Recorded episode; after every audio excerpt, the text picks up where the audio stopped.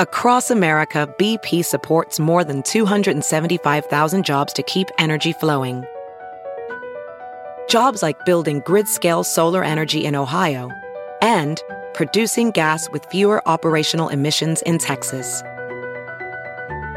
It's and, not or. See what doing both means for energy nationwide at bp.com slash investing in America. Let's see what's going on in the news today. We got California fires, floods, quakes, Palm Springs is submerged. Fire and brimstone coming down from the skies, rivers and seas boiling. 40 years of darkness, earthquakes, volcanoes. The dead rising from the grave. Human sacrifice, dogs and cats living together, mass hysteria. Which reminds me, Burning Man tickets are selling for dirt cheap if anybody's still interested in that.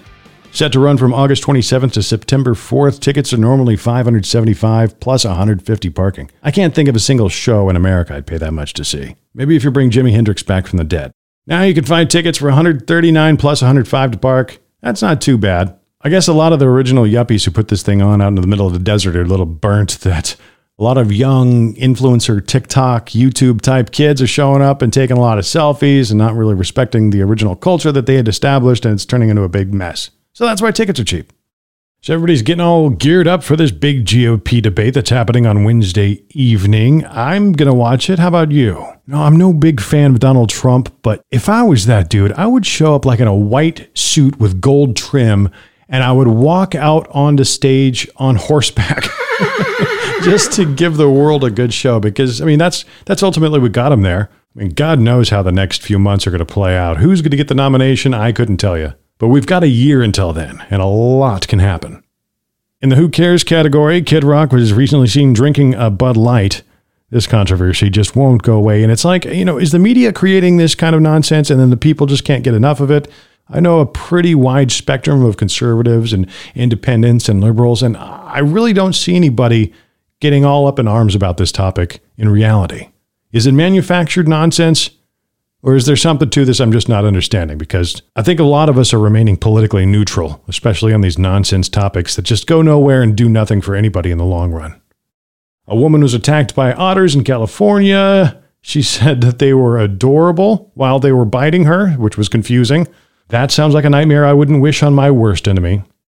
The Japanese government has pledged support for fisheries during Fukushima wastewater release. The government has offered the equivalent of 550 million for sales and promotion of fish that have been born and raised in radioactive water. Now, you know, the scientists are saying this stuff is completely safe, right? You can go swimming in the ocean, you can eat all the radioactive fish you want.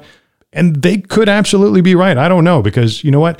I don't want to eat the radioactive fish and I don't want to go swimming in the radioactive water. And I don't think it's a good idea to put that kind of crap on our coral reefs. It's a bad idea. It's a bad idea and it's going to backfire. I mean, look, if it's such a good idea, why don't we just put all of our nuclear waste into the ocean? Yes. Apparently, you people have found the safest way to get rid of nuclear waste. Natural pet wellness company Honest Paws is seeking a canine ambassador to represent its own peanut butter product. I like putting peanut butter in dogs' mouths and letting them lick the air for a couple hours. It's cheap, honest fun, and everybody, including the dogs, seem to enjoy it. They're looking for dogs with big personalities and passion for all natural doggy treats. Drooling is allowed, the company says. Part of the gig involves the dogs working as treat testers at live events. It might be a fun way to supplement your income a little bit. Feed the dogs peanut butter, sit back, laugh, and enjoy your life. Let's check today's top headlines at Newsweek.com. Whoa, that's not the right sound effect. There they are, the kids. The kids love the headlines at Newsweek.com. Mark Meadows. Hey, whoa. Do got crickets in here? You mentioned Mark Meadows and they go crazy. Mark Meadows might have just thrown Donald Trump under the bus. Well, he did. Donald Trump said that he could declassify documents in his mind. Mark Meadows said it didn't even happen then. And now Trump looks like an idiot again. Don't let the door hit you with a good Lord split you twice. What's it mean if you split twice? He's got a big butt? Sure, let's leave it at that. A viral Ron DeSantis video might be the final nail in the coffin. Yeah, it's pretty weird. If you've ever seen Fear and Loathing in Las Vegas, that scene where Johnny Depp is playing Hunter Thompson and he's on the bed in the hotel and he's just taken a bunch of adrenochrome and his face is like lit up like a neon sign and he's just kind of like sweating and yeah, that's kind of what Ron DeSantis looks like here. He was asked some question, he's gritting his teeth and he just looks like his head is about to explode.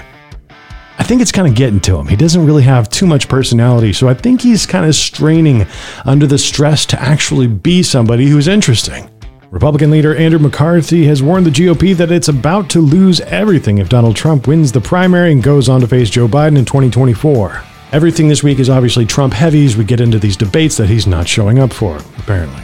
That's it for today's top headlines at Newsweek.com. For Newsweek Radio, I'm Jesse Edwards.